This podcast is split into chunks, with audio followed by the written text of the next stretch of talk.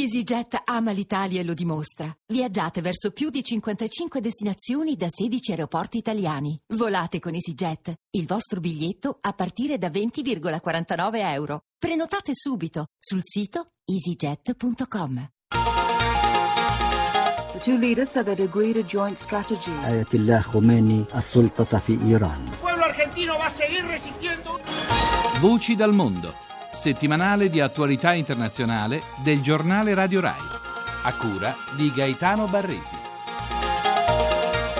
Buona domenica da Patrizia Alberici in studio per una nuova puntata della nostra rubrica dedicata all'attualità internazionale che si occupa oggi della crisi libica, della presidenza ungherese dell'Unione Europea e delle aspirazioni turche di ingresso tra i Paesi membri.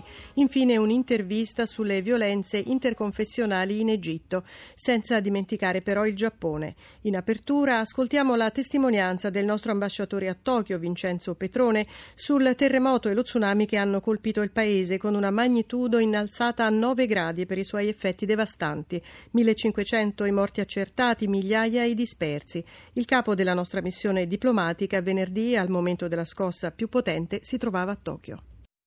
Io posso solo pronunciare un'opinione che è quella di un'assoluta ammirazione per la disciplina, la qualità della progettazione d'emergenza che hanno fatto, la qualità dell'ingegneria che ha dimostrato sotto questa scossa di essere di altissima qualità, la straordinaria qualità dei materiali e la grande disciplina delle persone. Dopo la scossa c'erano milioni di persone per strada, non c'era nessuno che corresse, nessuno che gridasse, il traffico fluiva regolarmente, sia pure molto pesantemente, ma i vigili urbani erano ciascuno al proprio posto al, ai crocevie, insomma la città ha reagito in una maniera straordinariamente positiva.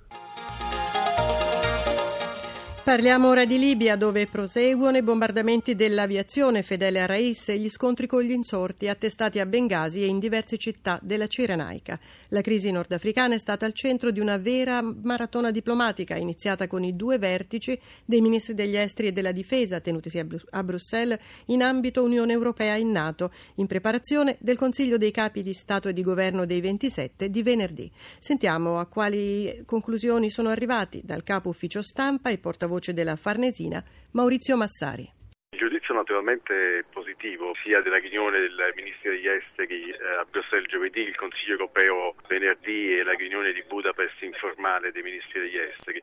Naturalmente siamo ancora in una fase di evoluzione della politica europea e internazionale, ci sono alcuni paletti fissi che sono stati però consolidati nel corso di queste riunioni, in particolare tre. Il primo è che Gheddafi non può essere un interlocutore politico e quindi deve lasciare il potere. Il secondo è che non sono tollerabili violenze contro la popolazione civile libica e che quindi la comunità internazionale, l'Unione Europea in primis, è pronta ad adottare qualsiasi tipo di misura per evitare queste violenze. E il terzo riguarda il Comitato Nazionale di Bengasi che è stato definito un interlocutore politico, certamente un punto di riferimento per un dialogo volto alla costruzione di una Libia eh, unita e democratica.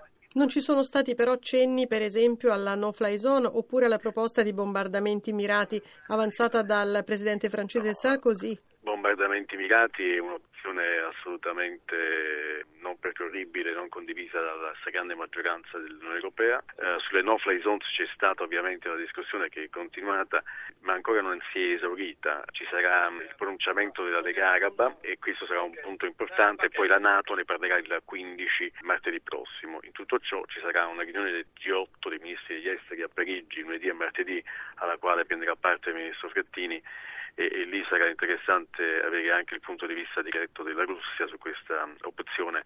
Naturalmente siamo a livello di aver stabilito alcuni benchmark, alcuni parametri per l'adozione di questa misura, ma ancora non abbiamo raggiunto quel consenso necessario per poter poi andare avanti. Emerge anche la necessità di un vertice a tre sulla questione della Libia che interessa sia appunto l'Unione Europea ma anche i paesi africani ed arabi. Questa è una novità. Questo è molto importante, è un punto segnato senz'altro dal Consiglio europeo perché abbiamo sempre detto dall'inizio noi come Italia, poi gli altri ci hanno seguito che senza una, un coinvolgimento diretto dell'Unione Africana e della Lega Araba eh, sarebbe stato difficile pensare a una politica credibile nei confronti della Libia. Sul piano umanitario ci sono nuove azioni intraprese in comune? Ancora no, non, non, abbiamo notizie di particolari emergenze sotto questo punto di vista, ma naturalmente siamo in stand-by per eventuali ulteriori necessità che dovessero presentarsi. Siamo stati i primi ad andare a Bengasi con una nave con aiuti umanitari, hanno poi seguito i turchi, ma comunque insomma abbiamo fatto da battistrada e adesso è arrivato il momento soprattutto dell'avvio di contatti non soltanto con il Comitato Nazionale di Bengasi ma anche poi con le altre tribù per un dialogo che possa portare, come eh, il Ministro ha già detto, a un cessato il fuoco che, che è una priorità eh, numero uno in questa fase. Sentiamo ora quali sono le posizioni di alcuni paesi chiave rispetto alla crisi libica dal professor Roberto Morozzo della Rocca, docente di storia contemporanea all'Università Roma 3. L'Italia è proprio davanti alla Libia e quindi è un paese molto esposto a turbative de- dello spazio del Mediterraneo centrale. Eh, direi che l'Unione Europea si presenta comunque piuttosto divisa. Van Rompuy è piuttosto interventista e vicino alle posizioni francesi eh, e inglesi. L'Italia e anche la Germania invece sono molto più caute. Parliamo della Casa Bianca che è piuttosto cauta. Si parla a livello di servizi di previsioni a favore favore, almeno sul terreno, al colonnello Gheddafi e al suo regime? Gli Stati Uniti in questo momento sono molto incerti sul da farsi.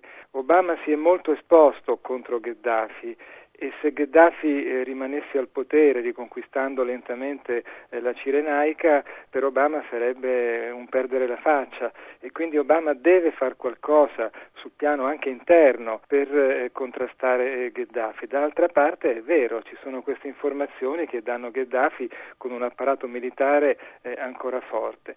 Inoltre gli Stati Uniti hanno una memoria di quello che è successo in Somalia nel 93. Eh, la Somalia è per certi aspetti simile alla Libia, un paese di tribù in contrasto fra di loro. Eh, gli Stati Uniti sono usciti male dall'avventura somala e la Libia temono che possa essere qualcosa di analogo. Per completare, le monarchie del Golfo, alle prese con delle forti contestazioni interne, hanno un atteggiamento di condanna del regime di Gheddafi per accontentare anche la piazza oppure aiutano direttamente gli insorti, magari con armi, magari con dei contributi economici? Al momento sembra che queste monarchie eh, siano assorbite dai loro problemi interni e che non aiutino concretamente gli insorti quello che potrebbe essere un ruolo importante per queste monarchie è il dire agli occidentali potete fare qualcosa in Libia, noi non ci opporremo, per esempio alla no-fly zone.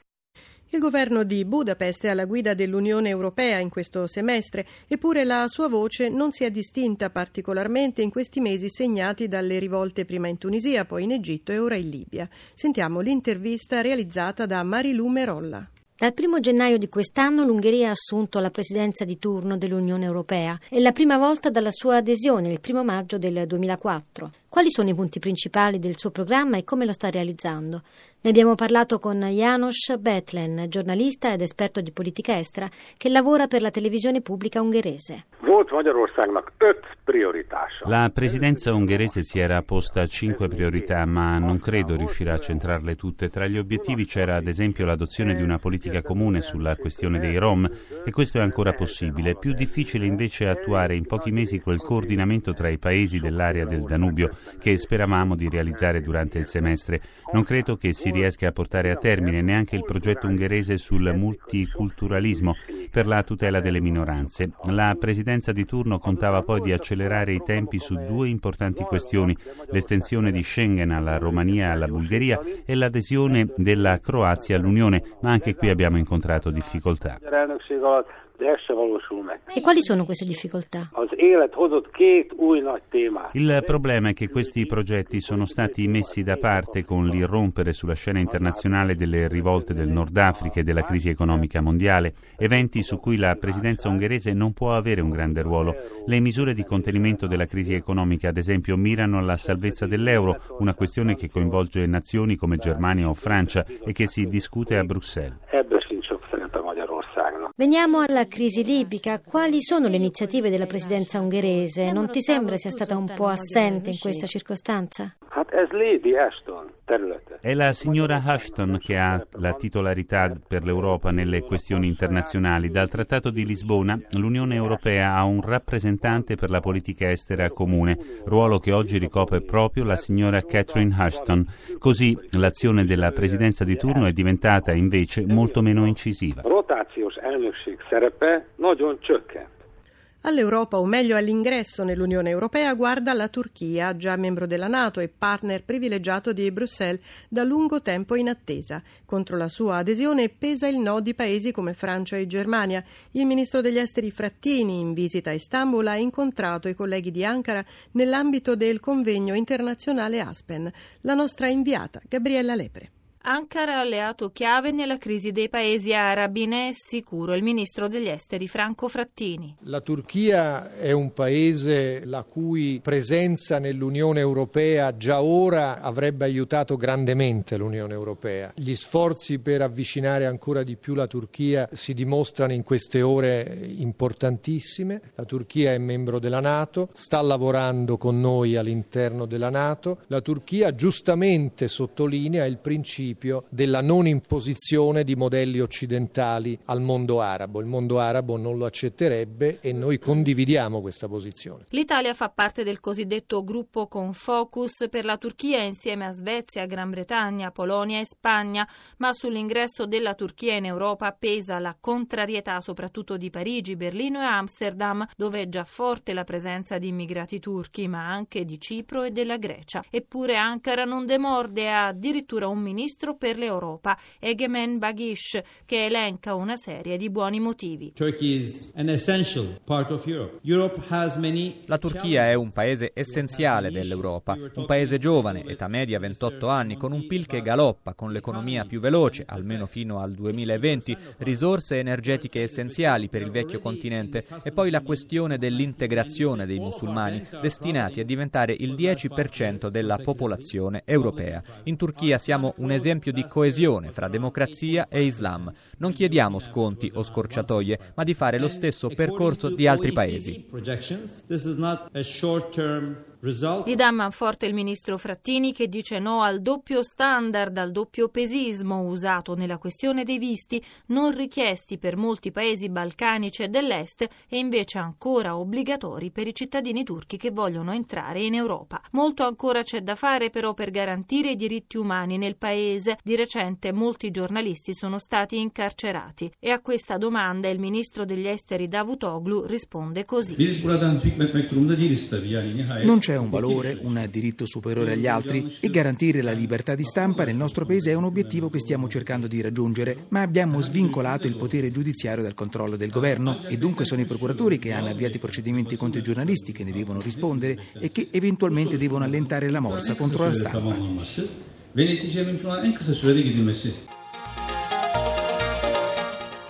Le violenze interconfessionali tra copti e musulmani in Egitto hanno riaperto una ferita profonda e causato una decina di morti, 14 per alcune fonti, oltre ad un centinaio di feriti negli scontri scoppiati al Cairo dopo l'uccisione di una donna cristiana. Sulla situazione della comunità, Barbara Gruden ha intervistato l'avvocato Najib Gabrail, presidente dell'Unione egiziana delle associazioni per i diritti umani che si occupa della tutela legale dei cristiani. In questo momento la situazione è molto difficile per i cristiani. La rivoluzione ha creato tante aspettative anche per la nostra comunità, ma ora si respira un'aria molto più pesante. Tanti monasteri sono stati attaccati nel deserto e poi ci sono stati gli episodi che conoscete meglio a sud del Cairo e infine nella stessa capitale. Quali sono i motivi di questa recrudescenza della violenza nei confronti dei copti proprio ora? Non penso che siano iniziative iniziative spontanee di musulmani arrabbiati. Certamente per loro è strano vedere i cristiani alzare finalmente la testa e chiedere pubblicamente in piazza maggiori tutela e diritti. E alcuni saranno irritati per questo, ma il nostro timore è che ci sia qualcuno che agisce nell'ombra e provochi d'arte le violenze per fermare la rivoluzione o cambiarne il corso, in modo che l'esito non sia quello di uno Stato di diritto, ma di un nuovo regime. Purtroppo temo che il nuovo governo, pur animato da buone intenzioni, sia troppo debole e che non riesca a fare i conti con queste forze. Che cosa vi aspettate dall'Europa? Noi siamo delusi dall'Europa. Il nostro non è un problema interno e quindi ci aspetteremmo che qualcuno sollevi il problema all'ONU, che si faccia pressione sull'Egitto affinché onori i propri impegni di fronte all'ONU, tra i quali il rispetto dei diritti umani. Qui non si tratta solo di tutelare la comunità cristiana, ma i diritti di una parte dei cittadini egiziani. 7, 27, 47 secondi, grazie a Emanuela Giurisato in redazione e a Fabio Cardinali in regia. Appuntamento tra sette giorni da Patrizia Alberici, ancora una buona domenica. Abbiamo trasmesso Voci dal Mondo, settimanale di attualità internazionale del giornale Radio Rai. È possibile riascoltare la trasmissione sul sito internet di Radio Rai Potete anche contattarci scrivendo al nostro indirizzo di posta elettronica voci dal mondo chiocciolarai.it.